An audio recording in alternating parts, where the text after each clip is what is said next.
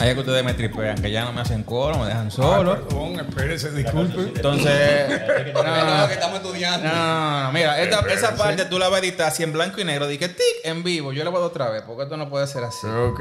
Desde Space Cat Studio, esto es Multimedia Pop. La multimedia en temas Uy, populares. aplausos y de todo. multimedia en temas populares.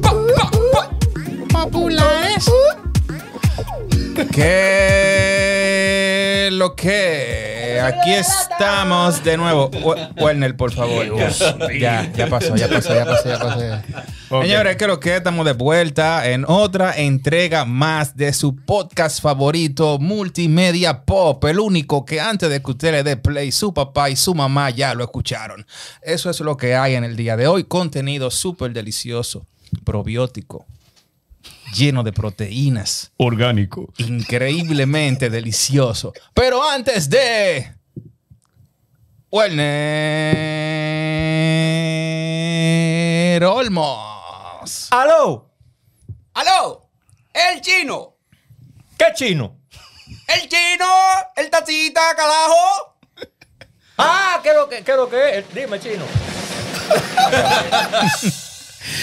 Ay, Ese ay, fue Walkie Abreu. ay. Ajá.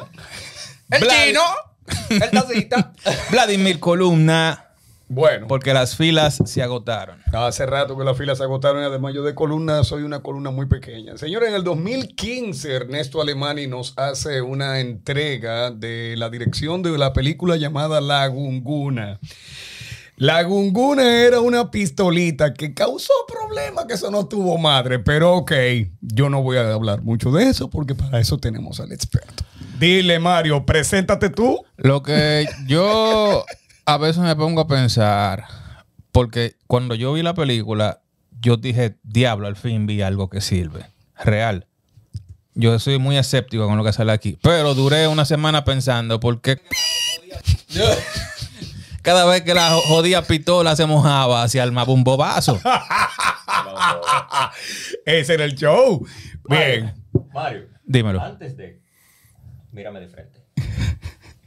El dedito así mismo. El micrófono. Aprovecha ahora, aprovecha ahora. Dale like. Ahí. Y Ahí. suscríbete. Ahí. 700 y pico de reproducciones. 16 likes. No, dale ahora. ¡Pla!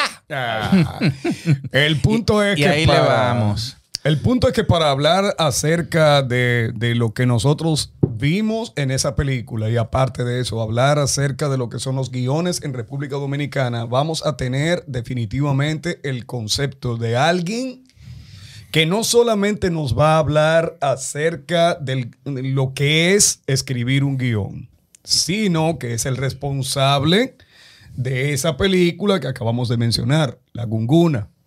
Y para eso tenemos el invitado del día de hoy. El flamante guionista Miguel Yarul de la película La Gunguna. ¡Bravo! ¡Bravo! Vamos a hablar acerca de cine dominicano, hablaremos acerca de cine latinoamericano y otras cositas que a ustedes les llaman la atención del por qué, para qué y cuándo nosotros como cinéfilos exigentes tendremos algún día la evolución del cine dominicano de comedia a algo distinto. Pero nada, nada. Miguel, bienvenido. Señores, muchas gracias por traerme, eh, por hacerme parte de este, de este podcast. A usted, por- a usted por aceptar la, la invitación. Estamos aquí en el paredón. A No, no. ¿Qué necesitan? Cuéntame. ¿Qué Míralo más como un conversatorio. Lo que sucede es que, por ejemplo, por ejemplo, mis compañeros y yo, de forma particular, siempre nos hemos preguntado, desde aquel intento de Agliberto Meléndez en 1988, con lo que era la entrega de un pasaje de ida, señores, todavía considerada como el inicio real de lo que fue la cinematografía dramática y de aventuras en República Dominicana. Eh, sí tenemos realizaciones de todo lo que fue el concepto de los documentales, René Fortunato, el asunto que tiene que ver con el, el las narrativas que han tenido diferentes directores, realizadores y realizadoras en República Dominicana, pero de ahí en adelante nosotros vimos algo en el cine dominicano que fue el tradicionalismo de la improvisación que nosotros tenemos a nivel de comedia y a nivel de lo que es actuación. Se quedó como costumbre. Las entregas que tenían un formato un poco más serio y aterrizado, lamentablemente no gozaron de respaldo ni gozan de respaldo a nivel de visita masiva a las salas. Entonces, Miguel, ¿de dónde y cómo te sale la historia de la gunguna? ¿Y a quién se le ocurrió que eso podía llevarse al cine Y funcionar. y funcionar? Yo pensaba que íbamos a hablar de todo lo anterior. No, no, no, no. Primero suave, luego vamos. Bueno, te voy a contar un poquito sobre mí primero. Yo empiezo a escribir escribir para, para grupos de rock. Yo era, yo era músico. Luego empiezo a escribir literatura. Y te- Era. Bueno, soy. Eso, Ah, eso, eso no se eso, ve. eso, eso se queda ahí Eso en no el se ADN. pero tengo mucho tiempo que no cojo el instrumento. Hay que llamear un día entonces. Y eventualmente termino, mucho antes de la ley de cine, mi pasión por el cine me hace empezar a estudiar cine de manera ah, particular. Eh, muchos libros, uno que otro workshop y empiezo a estudiar cine. Y eh, cuando termino uno de estos, uno, uno de estos, eh, libros, no recuerdo que, que había terminado, me puse como como tarea, yo todavía no estaba pensando que aquí iba a haber ley de cine. O sea, aquí, no- aquí la- la- las películas eran bastante escasas. Me pongo como, como tarea escribir una historia fragmentada basada en el cine que a mí me gustaba. Que en ese momento yo recuerdo que tenía mucho que ver con el cine de gángsters, mucho de Tarantino, había salido Amores Perros en ese momento y me, me había impactado mucho. Y entonces empiezo a escribir una historia más como un ensayo y como un reto hacia mí mismo, a ver si yo podía escribir algo parecido. Eh, al mismo tiempo empiezo a escribir mi primer libro de relatos, llamado Bichan. Y cuando termino el primer libro, veo que, que- que- que está corto. O sea, yo, yo- yo entiendo que tiene muchas historias, pero yo, yo no soy un escritor que se extiende mucho. Yo soy bastante conciso. Entonces las historias no, no, no, no tenían... Me, me- me faltaba material. Y tenía este guion aquí. Y lo que hice fue un proceso inverso, eh, mm, que no es lo común. Lo común es que tú tomes un cuento y lo vuelvas a guion, o una novela y lo vuelvas a guion. Yo cogí un guion y lo volví cuento. Y entonces con ese, con ese cuento, que, que era un guion de 90 páginas, yo terminé sacando una- un relato de 40, que es el que cierra el primer libro. Y mi, publico mi primer libro con, con a puro coñazo. lo- a- nosotros mismos lo editamos, lo publicamos, porque imagínate. Y Al estilo dominicano. al estilo dominicano. y ese libro le va muy bien entre, vamos a decir, 200 personas. 200 personas aman el libro, lo adoran y empiezan a pasárselo a otros amigos, ese tipo de cosas. Y ese libro llega a manos de Ernesto. Ernesto es mi amigo desde que éramos, desde que éramos jovencitos. Ernesto vive en Argentina y recibe el libro y me llama de Argentina y me dice, man, pero la última historia es una película. Y yo digo, sí, una película, pues yo tengo el guion escrito. Eh, y entonces a partir de ahí Ernesto hizo su misión de vida. Se volvió que esa película se concretizara. Eh, duramos como cuatro o cinco años intentando que eso sucediera. Salió la ley de cine en el 2010. eh, que entró Juan Basanta en la ecuación. eh, Después, yo creo que la realización de cualquier película es casi una película mejor que la película misma. Entonces, La Laguna no es la excepción. O sea, altos y bajos, muchísimo. Fue toda una montaña rusa de, de- cosas que, que sucedieron y finalmente en el año 2013 se empezó preproducción, rodamos y salió en el 2015. Esa es más o menos como El preámbulo. el recap de, cómo, de cómo sucedió ese proyecto. Eh, un proyecto que desde el primer momento sabíamos muy bien lo que queríamos. No, un- una película o no era una historia, eh, vamos a llamarle típica, una, una película que, que requería un poco de esfuerzo. Que yo creo que su éxito termina siendo que vuelve a todo el que la ve cómplice. O sea, tú inmediatamente ya tú estás metido en el acertijo, tú estás metido en el rompecabezas. Entonces eso, eso juega muy bien con lo que es la audiencia. Te vuelve, te vuelve un, espectador activo. Y eso es muy importante porque tú haces que la audiencia se sienta cómplice e inteligente al mismo tiempo. Y eso siempre, siempre será una gran recompensa. Eh, teníamos muy claro los personajes que queríamos, queríamos muy bien, los diálogos eran muy importantes, que fuesen coloquiales, que fuesen orgánicos. Eh, yo siempre defendí que el, que el final no fuese feliz, que el final fuese un final abierto, que la gente pudiese hacerse su propia, ah, Idea. su propia idea de, de a dónde fue, la, de dónde fue la pistola, si empieza el ciclo de nuevo, pero tampoco en una película que podría ser bastante oscura, yo creo que también refleja mucho como mi visión y mi filosofía de, de que aunque la cosa está mal, yo siempre tengo como, como una pequeña esperanza de que, de que la cosa puede mejorar. Eh, y nada, eh, fue algo que en su momento nos trajo mucha, mucha satisfacción. eh, no- yo realmente no lo esperaba. O sea, no, no esperaba la, la recepción que tuvo y bueno, es algo que, que todavía miro hacia atrás y, y- me trae mucha, mu- mucho... Yo, yo desde, desde el cartel que tenían ustedes ya yo estaba interesado. Yo dije que algo totalmente diferente, sí. Eso Realmente fue- me di cuenta. Eso fue. La, la Sí. película fue súper emocionante, en verdad. El compañero Angurria, que ya lo tuvimos sí, por aquí. Eh, bueno, entonces, en ese sentido, Miguel, ya de lo que acabas de hablar, hablas acerca de cultura, formación, estudio, pero también hablas de tu interés por las historias fragmentadas. Por otro lado, estás hablando acerca de lo que, de una manera u otra, ha sido el esfuerzo de llevar a cine un guion con la contribución de varias personas al mismo tiempo. ¿Qué pasa realmente en el cine dominicano con ese tipo de guiones? ¿Por qué realmente en República Dominicana llevar un guion que, como acabas de decir, participación inteligente del espectador, ¿por qué realmente no hay más ofertas de ese tipo? ¿El público no consume? ¿Te asustaste? Una vaina del diablo.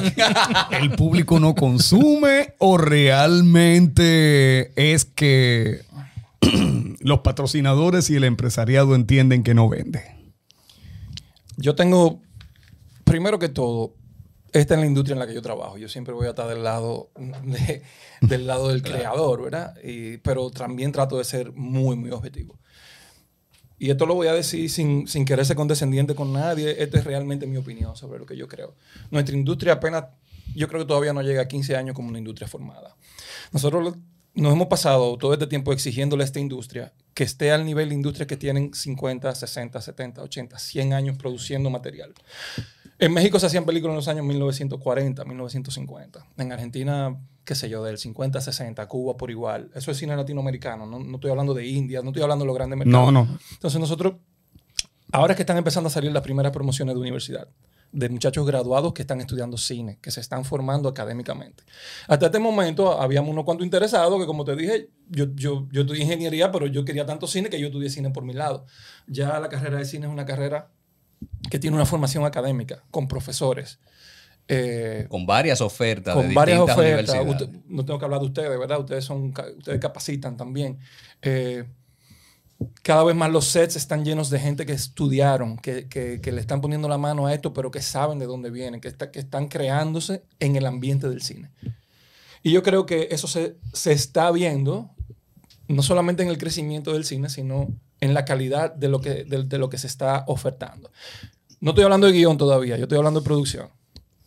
Eh, y, y yo me atrevo a decir que a nivel de producción, tú plantas una película de cine dominicano al lado de cualquier película y a nivel de producción, con todas nuestras limitaciones, nosotros estamos cabeza con cabeza, con, o sea, no tenemos, no tenemos que bajarle la cabeza a nadie en cuanto a producción. Ahora mismo sí ha quedado demostrado. Vamos a hablar de historia, que es otro mundo completamente diferente. ¿Quién es- ¿Cómo empieza el cine dominicano? Y por lo que tú decías al principio, ¿cómo transiciona el cine dominicano de la televisión al lenguaje cinematográfico que todavía no lo ha hecho por completo? Tú tomas historias que funcionaban en la televisión con mucha vocación de sketch, de gags que funcionaban por 4 o 5 minutos y tú lo enlazabas con el mismo lenguaje y eso formaba un largometraje de 60, 70, 80, 90 minutos. La narrativa, como tal, no aparecía ese lenguaje cinematográfico del que estábamos hablando antes de, antes de que prendiésemos la cámara. Eso, eso no es nuevo en el cine, porque todavía hay películas de cualquier lugar que se, que se basan en gags. ¿Verdad? Tú coges N cantidad de, de comedia que son un gag tras otro, tras otro, tras otro, tras otro. y funciona muy bien, porque vamos a estar claros. El cine pre-plataforma se mantenía la comedia. O sea, en cualquier lugar, lo que mueve la industria es la comedia. Esa es la que paga lo técnico, eh, porque esa es- la gente va por lo general al cine a eso. Entonces, esa transición del cine pasar de estos gags televisivos, tanto en la producción como en la actuación, como en el, como en el libreto, porque hasta ese momento yo creo que ni siquiera un guion es un libreto, a mí me parecía muy orgánica.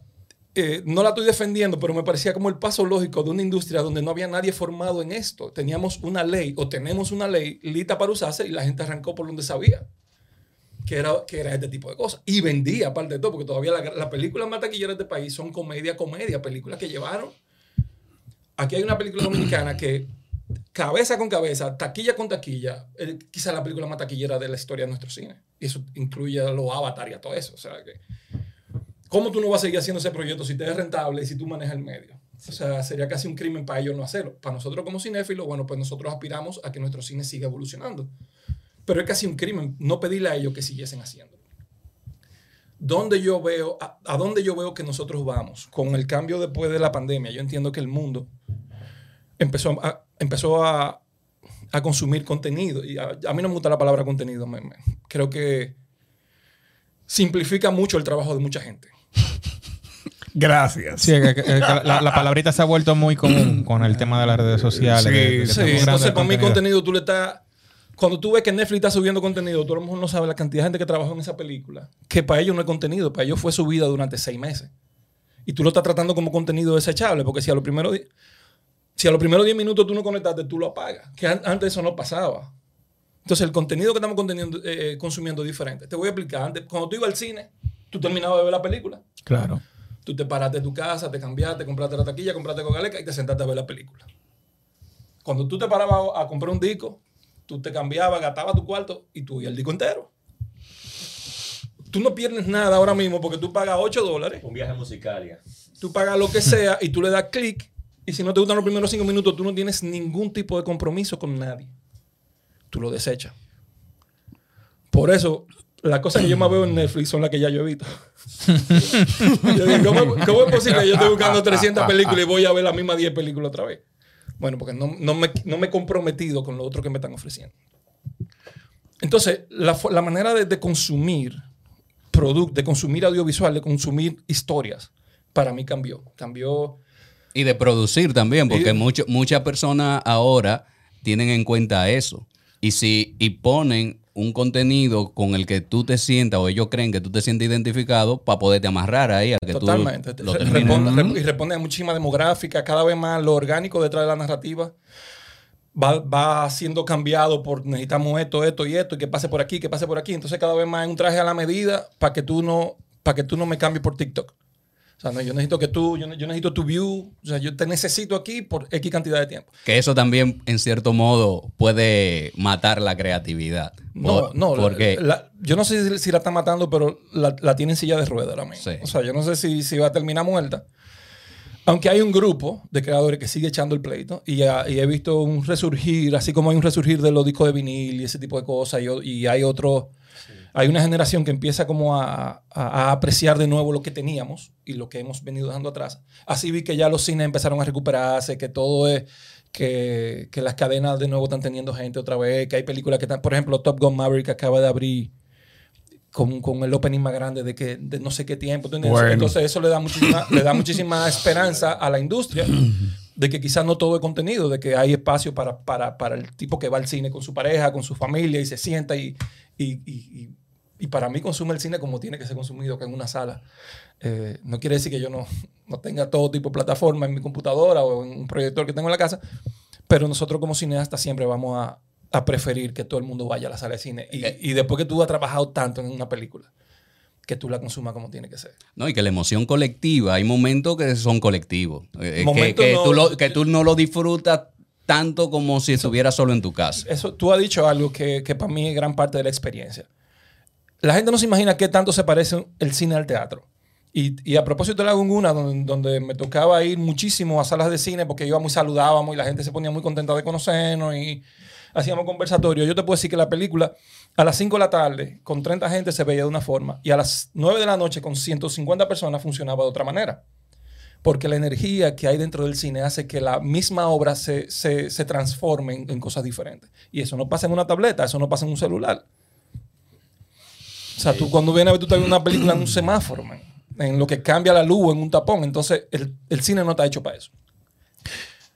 Ir en contra de eso es ser, ser, ser tontos. O sea, no podemos ir. Si hay cosas con- contra lo que tú no puedes luchar, tú te sumas a eso, ¿tú entiendes? Y yo creo que vamos para allá. Ahora bien, eh, es- es- es- la nueva era del contenido es un gran reto para nosotros los guionistas. Precisamente porque nosotros no podemos permitir que se cualquierice el trabajo. Y entonces ahí en esa encrucijada donde yo veo al cine en general. El cine dominicano, aunque tú no lo creas, tiene muchos logros que mostrar, lejos de la comedia. El problema es que las películas que han logrado, lo que han logrado en festivales, en donde quiera que han logrado, esa película literalmente venden 500 taquillas. No estoy exagerando. Le dan una sala de cine por dos semanas porque la ley de cine exige que sea eh, eh, estrenada en, en una sala de cine. Eso es lo primero que la ley de cine te pide.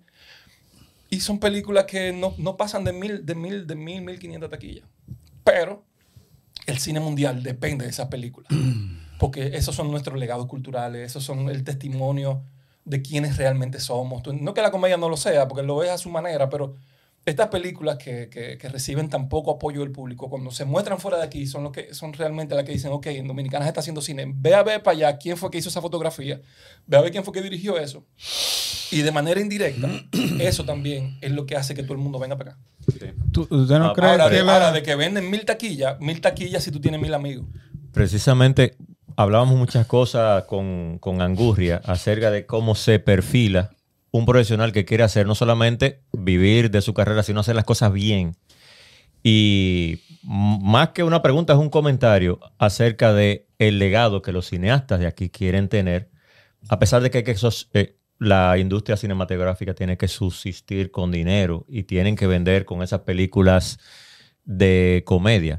Pero más allá de eso, eh, entiendo que ustedes, los que están dentro de la industria, tienen que o están pensando en qué va a pasar dentro de 10 años y cómo se nos va a ver por la inmediatez, por supuesto, de las cosas que son básicamente contenido. Y a pesar de que como guionista tenemos muchas preguntas y cosas que discutir, pero estamos hablando con un cineasta y es un comentario que nosotros, y gracias por hacernos, digamos que el, el halago de decir de lo que nosotros estamos formando, que también tiene que ver mucha parte en la industria del cine, de nuestra carrera.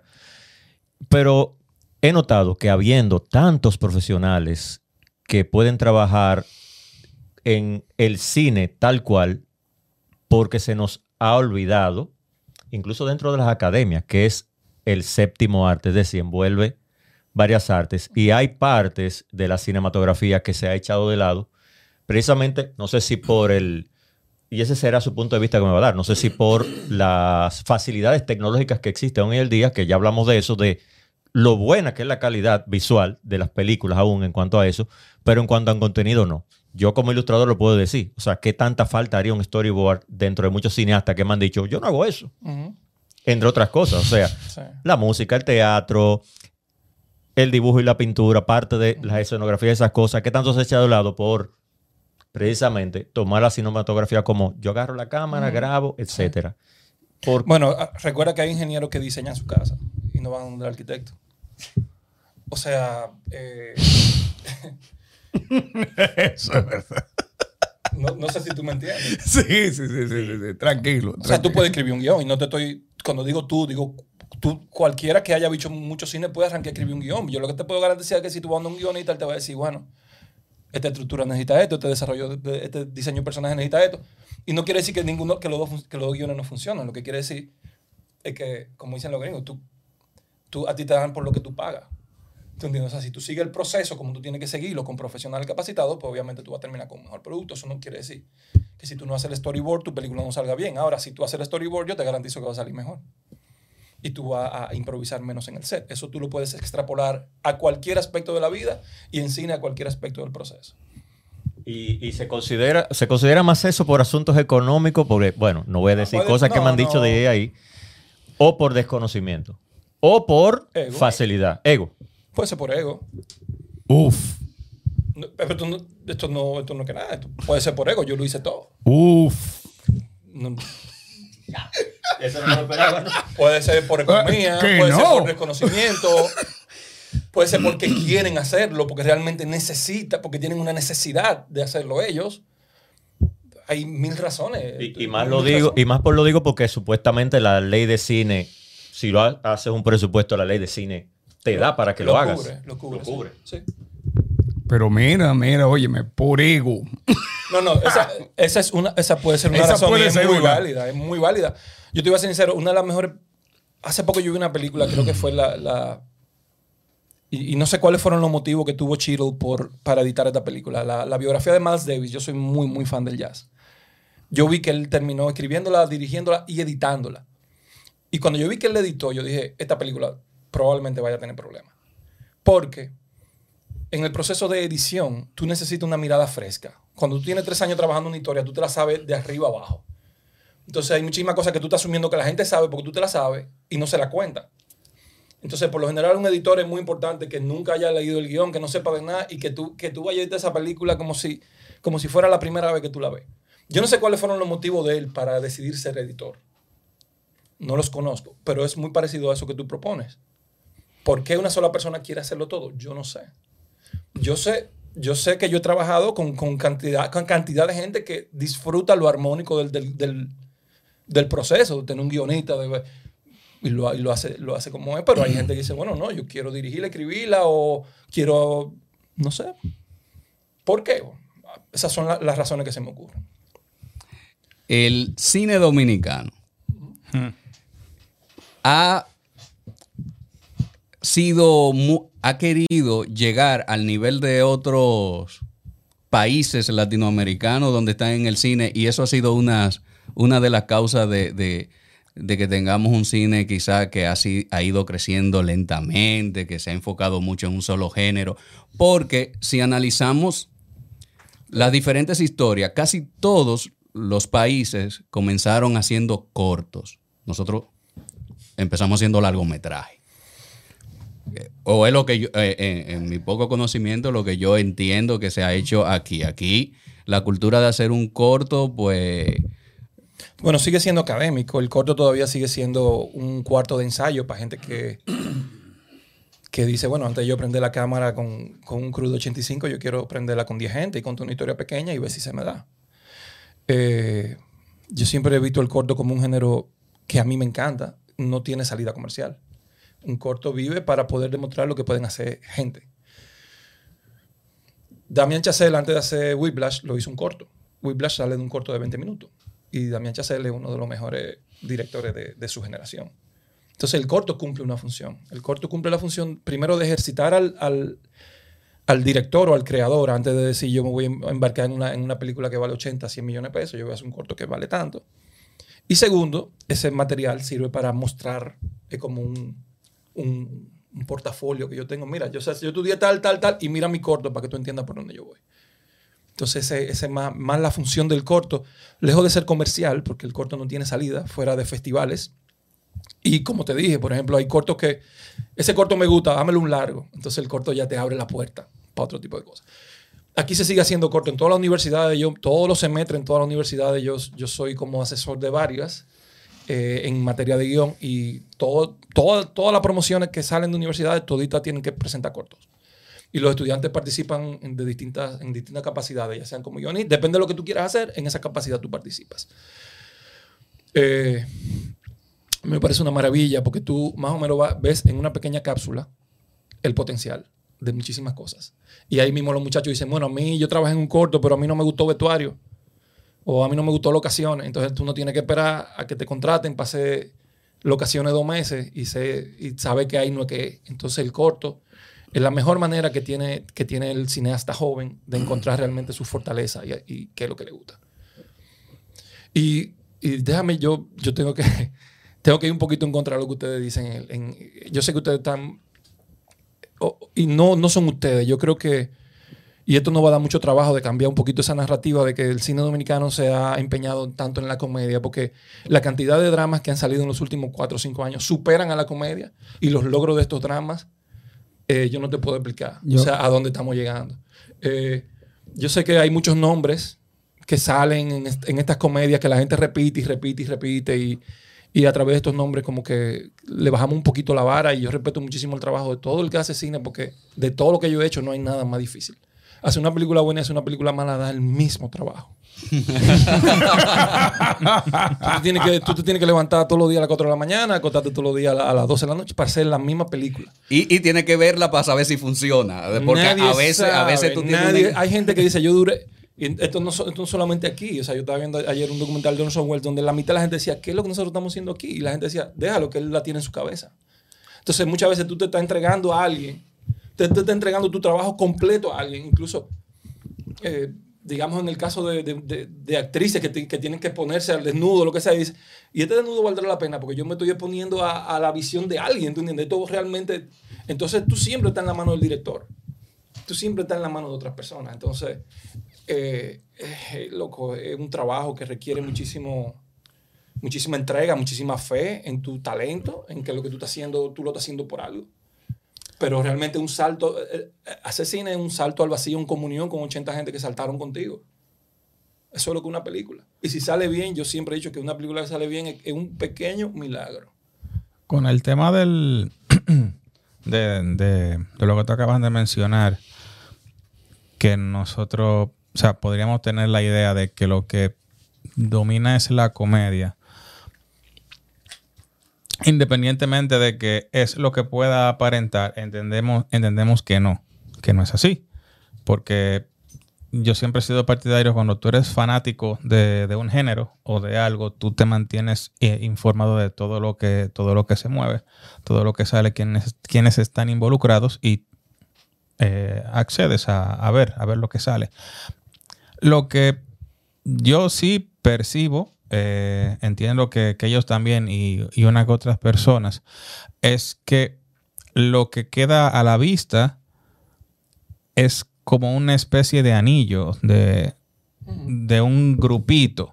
Y, Bueno, si, y- si no es lo que ese grupito está haciendo, eh, nadie, nadie pasa por ahí a, a ser expuesto con, con su trabajo, Ese es otro tema. que quizás sí aporta eh, socioculturalmente. Esos son los temas que quiero.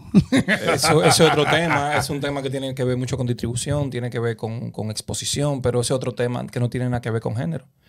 Eh, el hecho de que, de que hayan...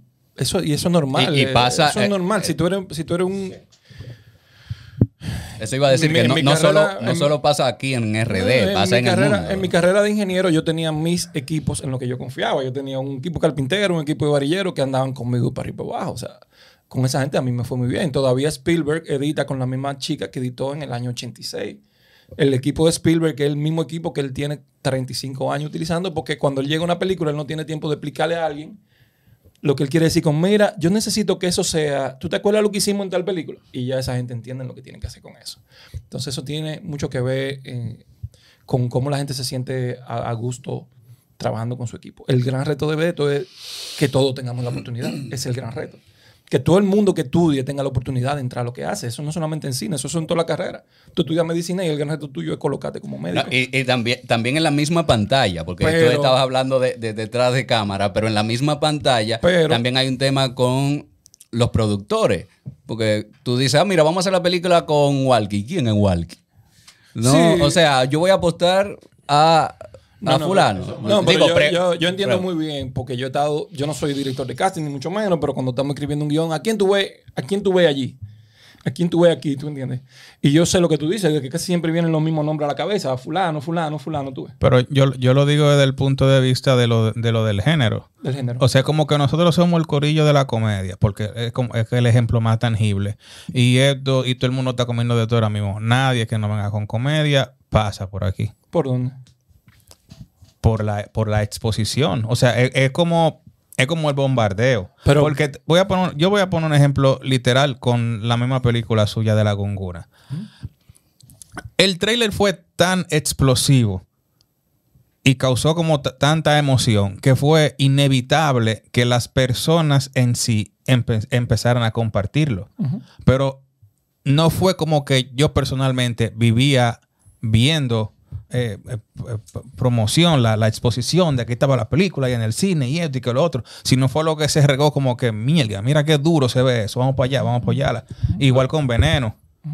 Pero no era como que yo estoy en la ciudad manejando y veo vaya y, y Lo- lo vaya que- y más eso vaya. Yo lo voy a entender desde el punto de vista de marketing. Por ejemplo, si mi mayor masa de público son la gente que ven la elección del mediodía, para no decirle un nombre, yo voy a buscar los actores de la elección del mediodía ¿sabes? para que la gente identifique y la vea. Yo entiendo que tiene que ser así la razón Bueno, yo- por lo no, cual yo, es lo que yo tú te dices. entiendo. Yo, yo lo que tú, yo lo, a ver si te entiendo. Yo lo que tú, tú dices es que el poder del mercadeo detrás de ciertas producciones es mucho mayor que de otras. Me imagino que por ahí es que va. Sí. que hay películas grandes eh, en cuanto a presupuesto de mercadeo que otras. Y eso, eso es así. Eso, eso es inevitable. No, y no es, excusando a la industria, pero hay, hay gente que tiene power para mercadearse y Y- hay gente que termina la película y dice, ok, yo la terminé a diente, ¿qué vamos a hacer ahora? Entonces, bueno, vamos a ver cómo podemos promocionarla. Entonces empiezan, ¿Qué contempla la ley de cine en cuanto a eso de la publicidad? Nada. nada. La ley de cine termina con la, con la, con la proyección de la película en, en- en salas. Bueno, esa ha sido una pregunta para alguien que ha estado ahí y incluso bien para los estudiantes de nosotros, mayormente nuestro público sigue siendo los estudiantes de nosotros y de otras universidades, acerca de la ley de cine. Porque hay gente que ha preguntado, quiero hacer una película, quiero, como está la oportunidad de la ley de cine, ir, y vamos a decirlo en lenguaje llano, se guayan ¿Con qué? con la ley de cine. O sea, ¿cómo, ¿Cómo se- ¿Con quién se guayan? La ley es la con ley. quién consigue?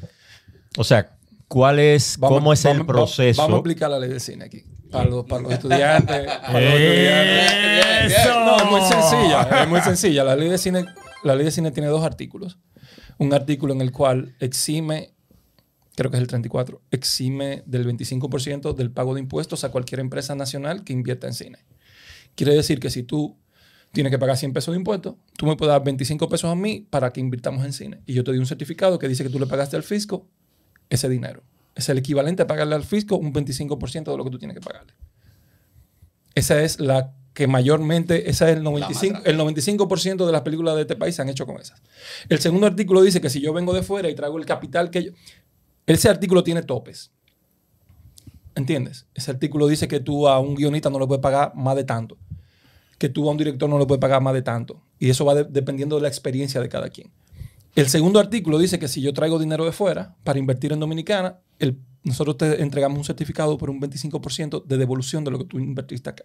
Ese artículo no tiene topes. Yo puedo traer cualquier tipo de actor y pagarle lo que yo quiera. Y, y nosotros te damos la exención de un 25%. Esos son los dos artículos. No sé cómo la, la gente se guaya. ¿Cuándo se guaya la gente? Cuando dice, ok, yo tengo mi película, arma su pitch, me imagino. Y va a inversionistas a decirle, ok, mira, yo tengo esto y esto y esto. Y ellos dicen, bueno, a lo mejor ya yo estoy comprometido, quizá para este año y quizá para el año que viene. Si, que podemos hablar en un año, podemos hablar en seis meses. Y entonces tú entras en la lista de espera con los inversionistas, donde te dicen, bueno, yo tengo 10 años haciendo esto con gente que empezó ya y que me ha ido bien o lo que sea. Entonces lo que tienes que hacer es ponerte en fila. Ok, que a fin de cuentas tiene que ver más con la inversión y que la mayoría de la gente lo que busca es las empresas, digamos que son el punto principal de iniciar. Totalmente. O sea, el pool, tu pool de inversionistas depende de, de la cantidad de gente a quien tú puedas montar en tu proyecto. ¿Y por qué alguien se monta en un proyecto? Por muchísimas razones. Primero, porque le interesa el tema, porque si su marca se asocia al proyecto, le trae valor. Eh, porque por N cantidad de cosas, ya, ya, es, ya está en ti poder crear un documento de venta lo suficientemente fuerte como para poder enamorar a alguien que se monte en tu proyecto. Y loco, y esto no es fácil para nadie. O sea, para tú levantar fondo una película, tú puedes durar desde un año hasta whatever. ¿Y ¿Qué tiempo le queda a la ley de cine? Tenía entendido que No tiene- iba, o sea, Eh, fue todavía- revisada. Exacto. Fue revisada y realmente yo pienso que es una ley que, y yo soy, yo soy muy parcial, obviamente, yo soy parte interesada, no, no, no, no te puedo decir que soy completamente objetivo, pero la, canti- la cantidad de cosas que ha- buenas que ha traído la ley de cine yo creo que merece que merece mantenerse. O sea, aquí se está, aquí nosotros somos de este lado del mundo ahora mismo. Ahora, en, el- en estos últimos meses del año, que es cuando empiezan a, a llegar las inversiones de, para que tú entiendas, todas las empresas cierran fiscalmente dos veces al año. Entonces, antes de esos cierres que ellos pueden erogar para que se hagan las películas. Ahora mismo aquí no hay crew. O sea, tú sales a una película ahora y tú no encuentras crew, porque está todo el mundo eh, contratado hasta, hasta enero y febrero. Y la cantidad de gente que vive de eso, de aquí, de muchachos que salen de la universidad, de veteranos, de A y B, de choferes, de hospitalidad. Porque una película no solamente lo que tú ves aquí, una película transporta gente, tiene que, o sea, la gente tiene que quedar en un hotel, la gente tiene que, o sea, una cantidad impresionante de gente que depende de esa ley. Y ahora mismo tú sales, ah, mire, tengo una película y tengo los cuartos. Bueno, loco. Yo tengo dos películas de aquí a marzo. Y eso es la generalidad across the board. No, y la, la cantidad de dinero que se mueve en la industria del, de cine dominicano también es un dinero que aprovecha el país. Yo creo que la ley de cine, en vez de, de- de revisarla quizá para eh, disminuir alguna eh, algo, ¿no? Eh, o quitarle algo a la ley, debería tratar de, de revisarla para, para dar más beneficio, entiendo yo. Sea, mira, yo te voy a ser sincero, yo que conozco las tablas de DG Cine, son muy justas. O sea, un actor cobra, no es que yo voy a llegar a un set y no es que yo voy a un inversionista, dame lo que sea. O sea, todo eso está justificado, todo eso viene, todo eso viene dado por una tabulación, no es que estamos inventando. Y, los, a lo mejor ustedes no- a lo mejor creen que yo estoy exagerando, pero los controles que hay en DG Cine son realmente estrictos. O sea, tú mandas un guion y te lo van a revisar y te van a cuestionar por qué, tú, por qué un, un actor cobra tanto si está entre escenas, por ejemplo. O sea, que hay controles realmente. Eso está sucediendo. ¿Cuándo- Eh, lo chulo sería, y yo sé que hay muchos- muchas otras áreas culturales que lo han intentado, que esa ley se, se, se pueda expandir al teatro, a, a- a la, la de mecenazgo cultural. Yo a creo la que- animación. eh, bueno. yo, yo, nosotros, Ya, yo, yo ya, escribí ya una me acor- película, yo trabajé en una pregunta película ya. de animación hace como tres años y, y creo que ahora fue que terminamos el animático. O sea, realmente Es que es difícil, es eso, difícil. eso es un género, eso es un animal completamente diferente. Eso es un género brutal. Y el respeto que yo tengo por los animadores y por, por, por todo eso, por esa industria, se duplicó cuando yo vi lo que nosotros estamos haciendo. O sea, te digo, vamos para tres años. Y el trabajo ha sido el triple de lo que, de lo que, se, de lo que se estimaba. Eh, Bueno. Déjame hacer preguntas acerca ya de guion. Sí, sí. Guión. No terminamos. Eh, no, no, no, no, no, no. voy a- falta, falta. Falta. Le, le estamos dando durísimo a la ley de Y cine esta- y al concepto de la publicidad y el mercadeo del cine. No, pero nos calmaron porque realmente íbamos medio duro por Sí. el tema de la película dominicana. Pero, podemos no- entender, por nuestro yo- gusto. Yo no estoy aquí para defender. Yo no estoy aquí para defender a nadie. Yo, yo digo exactamente lo que yo pienso. Bien. no, Sí, bien. claro. yo no estoy diciendo que aquí toda la película funciona. Yo no, yo no sé si las películas son buenas o malas. Yo creo que una película funciona o no funciona. Porque una película sale con un cometido y si lo cumple, para mí funciona. Bueno. Ahora ya, mi gusto es otro. Yo te puedo decir, a mí me gustó o no me gustó. Pero yo no vine aquí a defender el cine dominicano. No, yo, está bien. yo, yo vine aquí a decir lo que yo pienso. No, personalmente yo, cuando empezó este ajo del cine dominicano, con la ley de cine, gente hace cine, yo empezaba a apoyar el cine dominicano, ir al cine, a pagar la taquilla para apoyar el cine dominicano. Lo que pasa es que llega un punto donde uno dice, esto no es lo que... Sí. Nada Eh, más eh, por apoyo, además te la venden como, tiene que ir a apoyarla. yo dije, yo no creo en eso. Claro, y yo vi un agujero, como le dicen, precisamente, agujeros de guion, precisamente, y es la pregunta que voy eh, a hacerle.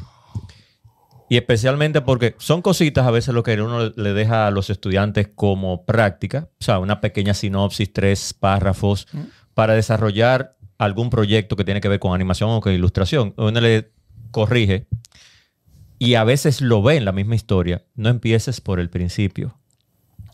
¿Pasa eso en el guion dominicano o cómo empieza usted? ¿Empieza por el desenlace para poder desarrollar? ¿Empieza por el desarrollo?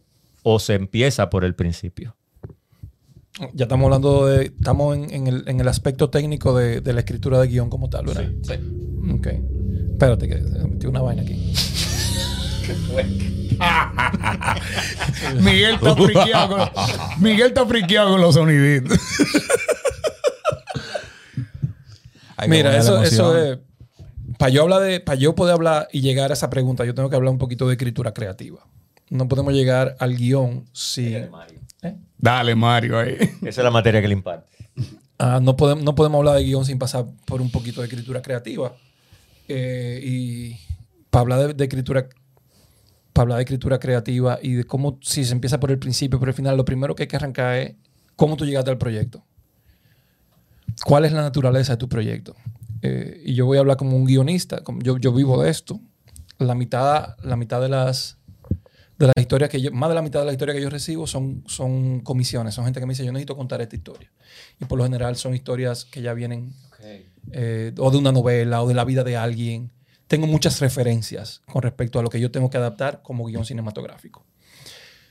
Las historias que yo he empezado, las historias que lo que en el, en el mercado de guion se llama specs, guiones especulativos, que son historias que yo creo para salir a vender, que fue el caso de La Gunguna, donde nadie me, nadie me la contrató, sino una historia que yo creé.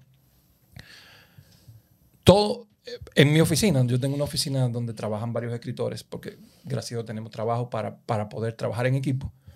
Nosotros trabajamos, eh, separamos lo que son los personajes de la trama, que era algo que ustedes estaban hablando fuera de cámara ahorita, que hablaban de los plot twists, de que, de que la trama, que la cosa. Nosotros diferenciamos muy bien que hay películas que tienen vocación de personaje y vocación de trama, eh, atendiendo al género. Entonces, nosotros pasamos más tiempo diseñando personajes, personajes, personajes. Nosotros hablamos mucho tiempo sobre, sobre los personajes que están allí dentro. Sobre cuáles son sus fortalezas, sus debilidades, sus deseos. Todos los personajes que están ahí están cumpliendo una función. Que cabe destacar que muy buen trabajo en La Gunguna. Los, los personajes estaban muy bien construidos y se creía, lo que tú veías, tú lo creías, que a veces eh, falta, ¿no? Eh, en el cine dominicano. Sí. A veces eso Y muy Sí. diferenciado cada uno del otro. sí. Para mí, el diseño de personaje es básico. O sea, todo el cine que yo veo es cine que tú puedes sacar un personaje de una película y durar tiempo hablando de ese personaje. Que yo creo que es muy importante. El hecho de que tú puedas hablar de. de- hay veces que tú sacas un personaje y tú dices, "¿Y si ese tipo hubiese sido. Si tú sacas ese personaje de, de- de la ficción y lo de la no ficción, pero de la película y la trae- lo trae a la realidad. Y tú dices, ¿tú imaginas que hubiese hecho tal personaje? Eso es dimensión. Entonces es muy importante que, que todos esos personajes tengan, tengan, ten, ten redondito, como decimos nosotros, que tengan más de una sola dimensión. Y eso sucede mucho en el diseño de personajes. A partir de ahí, entonces nosotros le empezamos a hacer a que empezamos a hacer que al personaje le sucedan cosas. Y entonces ahí es donde empieza la trama. Y finalmente viene la estructura, que es lo que tú preguntas, que es cómo vamos a armar esta película. Eh, muchas veces el principio de una película no está en el principio. Muchas veces tú agarras una película muy empezada. Una agarra, empieza como a tres cuartas partes de la historia, ¿tú entiendes? Y empieza a jugar con el tiempo. Cómo se escribe eso va a depender muchísimo de cada escritor. Hay gente que solamente puede escribir en bloque, que no puede escribir el final si no sabe lo que ha pasado antes. Hay gente que no puede empezar a escribir algo si no sabe cómo va a terminar. Hay gente que dice, eh, como yo escribo, yo, yo voy, yo trabajo los personajes hasta que, hasta que sé exactamente para qué dan y para qué no dan. Y entonces a partir de ahí entonces empiezo a, a crear situaciones, los picos de la historia. Son, que son como los puntos de quiebre de cada personaje y trato de, en, en- en medio de la estructura, trato de decir, ok, esta persona aquí va a llegar a su punto más bajo. ¿Cuál puede ser su punto más bajo? Ya yo, tengo, ya yo sé quién es el personaje. Entonces trato de ver cuál es su punto más bajo. Aquí yo necesito redimirlo. A partir de este punto más bajo, ¿cómo yo puedo redimirlo? Yo necesito que caiga más todavía, que haya un- una falsa ah, una falsa victoria. Entonces tú empiezas a trabajar la trama a partir de tus personajes. Hay cantidad de libros que tienen estructuras eh, narrativas muy probadas en televisión, en cine. Y los escritores nuevos dicen, yo no quiero fórmula, yo no quiero ver lo que ha pasado, yo quiero romper, yo voy a romper con todo porque yo no voy a hacer nada, yo voy a hacer algo que nadie haya hecho Se ha nunca. roto mucho la, la estructura tradicional, bueno, que usan básicamente en Estados Unidos, el planteamiento, desenlace, principalmente los europeos y los latinoamericanos. Pero todos conocen. No hay un escritor que pueda romper una regla sin antes conocerla. Entonces yo puedo salir a romper. Yo, yo, yo voy a romper la narrativa. Yo voy a romper todos estos moldes, pero yo necesito saber cómo se hace primero y después yo puedo romperlo. Entonces es muy importante. No, estoy esperando que acabe, que tengo una preguntita. Entonces para mí es muy importante el hecho de que no subestimemos. Y no estoy hablando de, de nada formulaico. Yo realmente soy muy, muy anti fórmula. Yo soy muy anti de muy anti todo eso, porque yo realmente creo que las mejores historias son las orgánicas. Pero tú tienes que, tú tienes que saberlo todo para poder romper, para romper moldes. Y ese yo creo que hay mucha ópera prima que tú dices, wow, él quiso hacerlo todo en una sola película. Y es que tú tienes 20 años diciendo, yo lo voy a hacer como nadie lo ha hecho. Y en narrativa pasa muchísimo eso. Entonces, Yo tengo una inquietud. Un silencio grande aquí. No, él es así, él es así. Y lo susurra también. Usted tiene, tiene la historia estructurada, los personajes definidos. Ya usted tiene su, su norte extremadamente claro. Llega el momento de vender la película a los patrocinadores, ¿verdad? ¿Qué sucede cuando un patrocinador X, porque le pica la pelota izquierda, dice, eh, Tiene, tiene su agenda él. a mí me falta tal personaje, te falta este tipo de personaje. Hay que ponérmelo ahí. Y el otro le dice, también falta un personaje de tal tipo.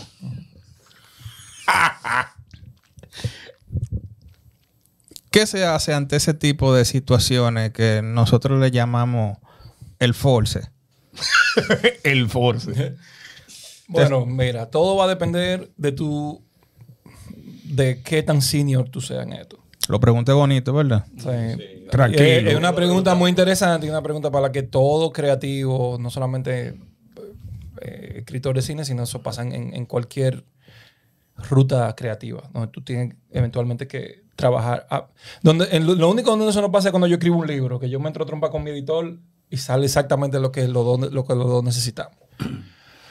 Mientras más tú trabajas en esto, más tú te das cuenta que el documento final que tú entregas no va a terminar siendo el documento.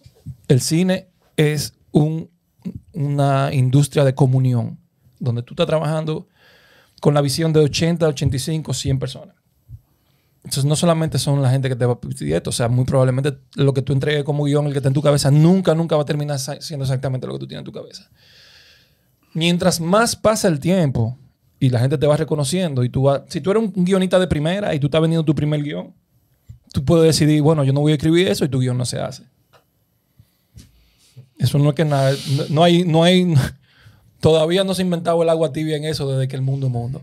Si tú eres, si tú eres primerizo y tú dices, claro, man, eso era una mujer, pero puede ser un, un hombre, claro, no hay ningún problema. Y tú te comprometes y tú te la juegas y si sale bien, bueno, pues te llevas el crédito y si sale mal, tú empiezas a decir, eso no fui yo.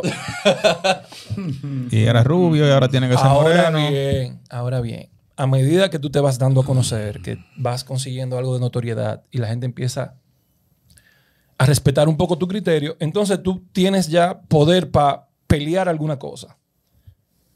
Es importante coger qué batalla tú vas a pelear. Tú, si tú tienes un guion donde tú sabes que te van a hacer seis notas, donde cinco son tonterías y hay una grande, loco, dile que sí a las cinco tonterías para que tú en la grande te puedas dos patas pero todo es un proceso de, negociación creativa. Voy a poner el ejemplo de la misma Gunguna. Cuando la Gunguna iba a salir, unos inversionistas llegaron y necesitábamos un universo puertorriqueño.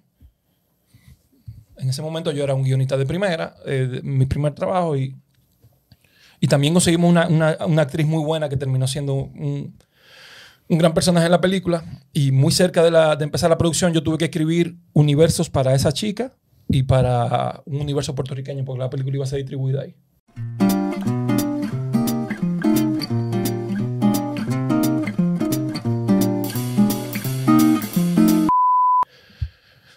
Mi yo,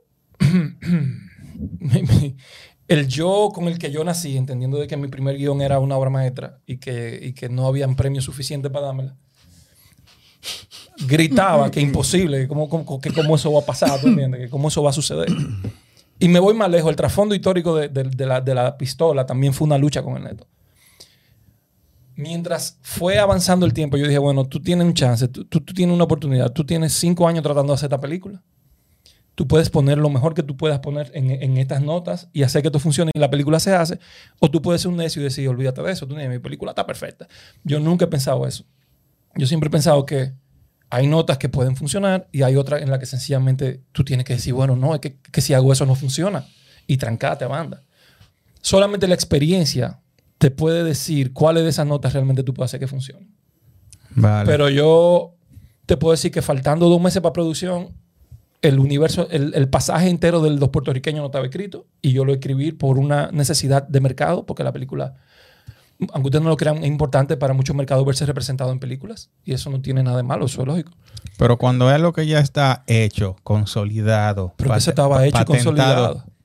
Que ya salió y tiene tiempo moviéndose en el medio. Mario. Y, y te dicen, es que, pero es que tengo que preguntarlo Pero dime, ¿qué, obligado. qué fue lo que te pasó? Dime. No, no, no, a mí, no, a mí, a mí nada. Es, ah, Ok. es algo general para Déjame, nosotros. pregun- como, déjame preguntárselo directamente. como Él tiene fanáticos. miedo. Hay, que- hay que decirlo bonito porque después se ofenden y nos demandan ok, el a nivel internacional, ese síndrome de la inclusión, de Eh, vamos- que hay que agotar cuotas en los castings y alterar guiones. O hay que hacer una película de nuevo No, para mira, se lo voy a poner. masas. No película de nuevo. No, no caigamos en si yo- es creo- bueno o es que me he malo. metido en un lío aquí. Dame la hora. Ya, ya sabemos dónde. Mire, me- eh, espera, espera, déjame decir esto. ¿Sabe qué es lo chulo? ¿Sabe qué es lo chulo? Todos los invitados que hemos tenido para nuestros podcasts han tenido y cumplido su cuota de dar tanta información sin necesidad de hacerles preguntas, que eso es lo que hace que uno alimente el cerebro con mil dudas más. Lo que te estamos queriendo decir, Miguel, es algo como lo siguiente. Cuando ya, como escritor y guionista de experiencia, Ajá. te encuentras con... Aquí hay un dolor, ¿eh? Hay un dolor. Desde hace como 10 capítulos. Hay un dolor. Hay un dolor. Hay un dolor. Lo que sucede es que, eh, eh, lo que, sucede es que la creatividad, ¿verdad? La creatividad se respeta. Y de repente uno encuentra que guiones que ya han sido establecidos y se conocen, de repente, y personajes como tal que participan en ese guion, de repente uno ve que se alteran para cumplir cuotas, no solamente de lo que tiene que ver con cobertura de mercados especiales, sino también con caprichos personales de productores, inversionistas y si se quiere hasta de un segmento de público. Ok. ¿Cómo influye eso en ustedes como guionistas y realizadores? ¿Se ven alterados o dicen vamos a meterle mano porque obligado? Bueno. Eh, O, o se montan en el barco. O se montan en el barco y hay que meter mano como sea. todo. Déjame, déjame- ¿Cómo yo puedo explicar? Ay, mamacita. no, porque esto, esto es algo que cada vez sucede más y más. Y- Eso y- es lo que estamos algo- diciendo. Es algo con lo que hay que tener que regar, ¿tú entiendes? Y, y- Y como tú dijiste, eh, hay sectores nuevos en la, en, en la sociedad que quieren ser representados, que, Claro. que son, o sea, que necesitan Claro. porque sienten que es importante Sí, que el, los el problema es que, representen. el problema es que eso. Yo siempre he apostado a que tú mejor quedas mejor representado en una historia orgánica a que la gente te lea forzado en una historia porque tú querías estar. Claro, totalmente. Entonces, eso es lo que yo siempre voy a defender. Por ejemplo, eh, hay muchas historias recicladas que, que están basando su mercadeo en la inclusión, en el hecho de que un personaje haya sido de tal forma y de repente el personaje es totalmente diferente y ya ellos no tienen que hacer campaña porque las redes sociales se encargan de hacer eso, ¿tú entiendes? Empiezan la gente a decir que si tú dices que eso está mal es porque tú eres tal cosa y si tú dices que eso está bien es porque tú eres... Y las redes se encargan de armar el plan de mercadeo a la película que no tienen que gastar un chile en nada. Yo siempre he dicho que todos los géneros, la- todas las razas, todos de- pueden convivir en una historia, pero lo ideal sería que salgan de una forma orgánica y que cumplan un papel orgánico en la historia. Tengo que volver a la una porque hay muchas representaciones de muchas, de muchas cosas allí que funcionaron de una manera orgánica. A mí nadie me dijo, fuera de crear un universo, yo en ningún momento me sentí obligado a nada. Entonces es muy importante el hecho de que todos esos requerimientos tú le digan, ok, yo voy a meter esto aquí, yo necesito que tú sepas que esto se va a ver forzado, que esto se va a ver de tal y tal forma. Tú todavía quieres seguir adelante. Entonces tú como guionista o todo el que participa de ese proyecto tiene que, estar claro de si realmente hasta dónde está dispuesto a comprometerse. Porque todo es un compromiso, viejo. O sea, no hay un solo proyecto que yo haya escrito que haya salido de que flush, así, de que toma, eso es exactamente lo que yo pensé. Que, ah, eso no sucede. Y no solamente yo, eso en el mundo entero, mano. Señores, ya Pero- no, no, no, no, No, le den vamos a forzar, pero yo entiendo que República Dominicana no nos afecta tanto porque aquí te- a ti que te digan en una película con un guion, mira, tú tienes que meter dos morenitos ahí. Tú dices, pero son dominicanos. Van a ser morenitos como sea. Pero Bueno, tú te sorprenderías. Tú te sorprenderías de... No conozco, las, no conozco las historias. Hace poco hasta en la publicidad se está cuestionando la diversidad. Eh, es algo que está muy en, en la lupa ahora mismo y es algo que, loco, hay películas que de repente tú la filmas y a los dos años el actor principal tiene un problema y esa película ni siquiera la pueden pasar. Entonces, todo ya la narrativa social está muy, muy, muy ligada a la creatividad y a cómo un producto puede ser percibido. Eso es imposible de divorciar. O sea, por eso te digo que todo ha cambiado. No, y eso y- tiene y- mucho que ver con y- eso. O sea, ahora mismo creo que hay una película de Kevin Spacey que tiene problemas serios. Una, una película No, que- las hay en general. importante. House of Cards, por Sí, ejemplo. pero una nueva que tienen en la lata que no saben si van a poder sacarla. Sí, Entonces, sí, sí. Eh, Una que eh, la proyectaron yo creo que en Europa, en el festival de... Sí, sí, sí, sí. sí. Entonces, entonces, ahora mismo tú no puedes, no hay forma posible de tú divorciar un producto creativo de la narrativa social del momento. No la hay. Y eso viene cada vez más esos requerimientos que ustedes, eh, de lo que ustedes, ah, no, no voy a decir que se quejan, porque no es verdad que se han quejado, pero que llaman la atención, eso cada vez, cada vez son más y, y con más poder y con más fuerza. Ok, una, una preguntita yo, por ahí mismo. Por. Señores, Eh, no me le den tan duro a Miguel. No, no, no, esto, es- esto es- esto es una pregunta más del proceso, porque si sabemos, como dijo Mario, que a veces vienen temas que te dicen, mira, vamos a poner lo que te sugieren, ¿no?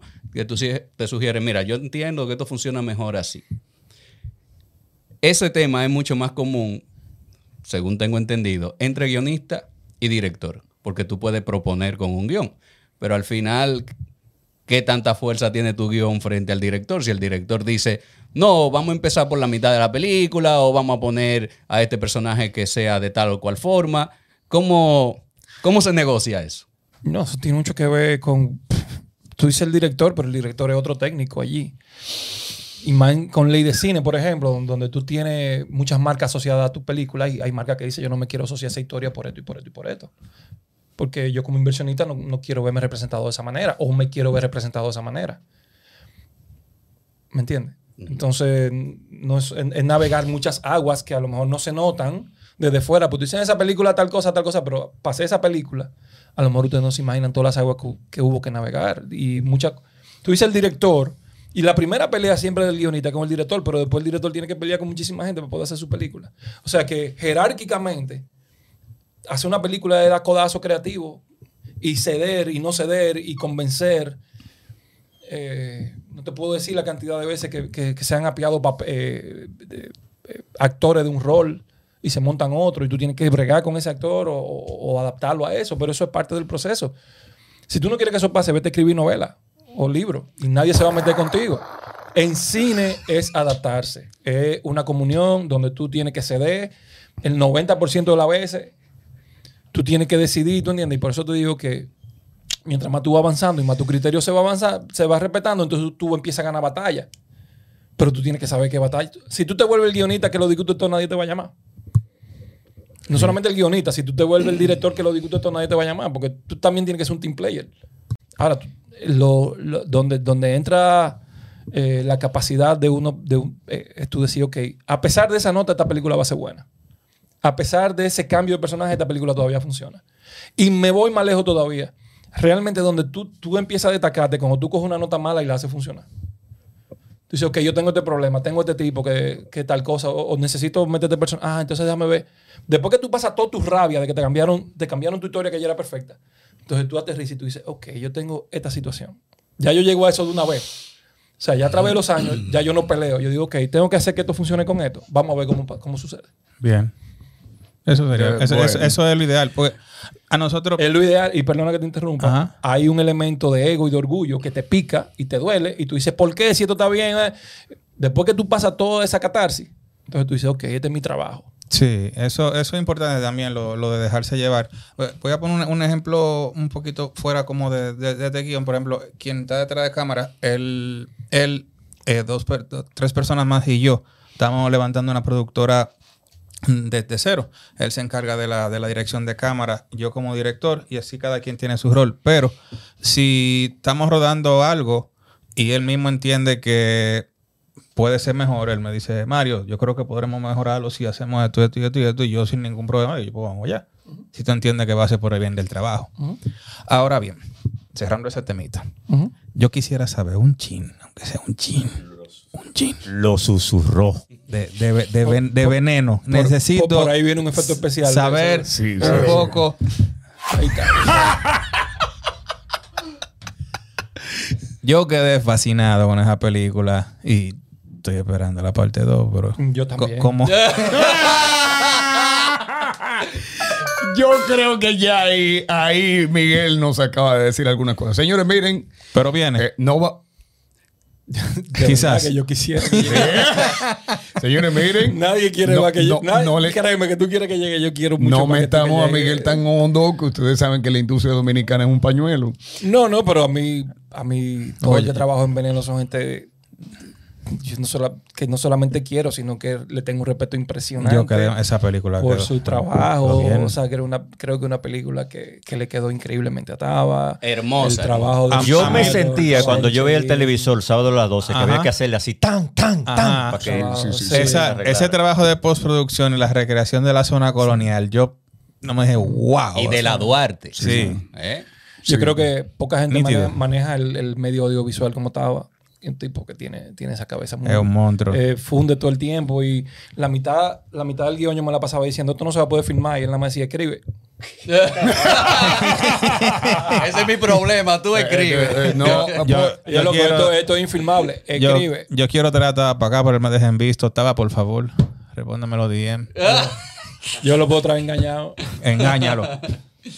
Ok, Bueno. eh, ahorita, una última cosita. Ahorita hablaste de algunos libros. ¿Te acuerdas así de algún título que pudiera quizás recomendarle a los muchachos o, la pasa, o lo pasamos después si no te acuerdas en el momento? No, no, no. Yo, yo tengo tres libros que, que yo creo que son la trilogía que todo, que todo eh, aspirante a, a guionista debería leer. Eh, y van en orden ascendente en cuanto a, a- al nivel técnico. El primer libro es un libro que se ha hecho muy popular, que el libro se llama Historia, que escribió Robert McKee, que se ha vuelto como la Biblia del guionista. Es un libro bastante eh, comprensivo, un libro que pasa por muchísimo por, por- da un, pasa por muchos sitios, pero de una manera muy macro. Y te empieza a dar como un- una visión realmente de, de qué va el mundo del, del guion. Eh, el segundo libro es un libro que ya es un libro más técnico, un libro donde eh, no solamente le va bien a narradores o a publicistas o a lo que sea, sin- sino ya es un libro de, escritores para cine, que son los pasos de John Truby. Los 23 Pasos, que es un libro que, es brutal, un libro que te aterriza al minuto 14 de tu película o al minuto 80 de tu película o, o la relación entre, lo- entre un antagonista y un protagonista o, el te habla de su... Es un libro maravilloso. Y finalmente, eh, hay un libro que no es un libro, como un conversatorio que se llevó a cabo con un dramaturgo húngaro que se llama Lajos Egri. Se llama El arte de la escritura dramática, donde te explican cómo realmente se, crean los conflictos en cualquier tipo de historia. Y es un libro que se aleja de lo técnico, pero se va a lo que es el alma de todas las historias. Entonces, si tú te lees otro libro en ese mismo orden, yo creo que tú tienes herramientas suficientes para empezar a inventar. No estoy abogando porque se salgan de la escuela de cine y lean ese otro libro. Porque nada- no hay nada mejor que el feedback de un buen profesor, ni la motivación de un, de un buen profesor. O sea, yo creo que eso, eh, eso es incalculable y ningún libro te lo va a dar. Ahora bien, si, tú, si te interesa leer en tu casa, esos tres libros te pueden encaminar. Y sobre todo, Miguel, eh, ya porque estamos abusando de tu tiempo, eh, por favor, y lo sé, sé que tú vas a colegir y a coincidir con nosotros. Está bien que lean esos libros como instructivo básico o técnico de lo que es un buen guion, pero sobre todo la cultura, la formación, la lectura. Eso es vital. Por cada página que tú escribes, tú tienes que haber leído 100. O sea, no hay manera, Gracias. no hay forma, no, y no hay forma posible, porque escribir es retratar la naturaleza humana.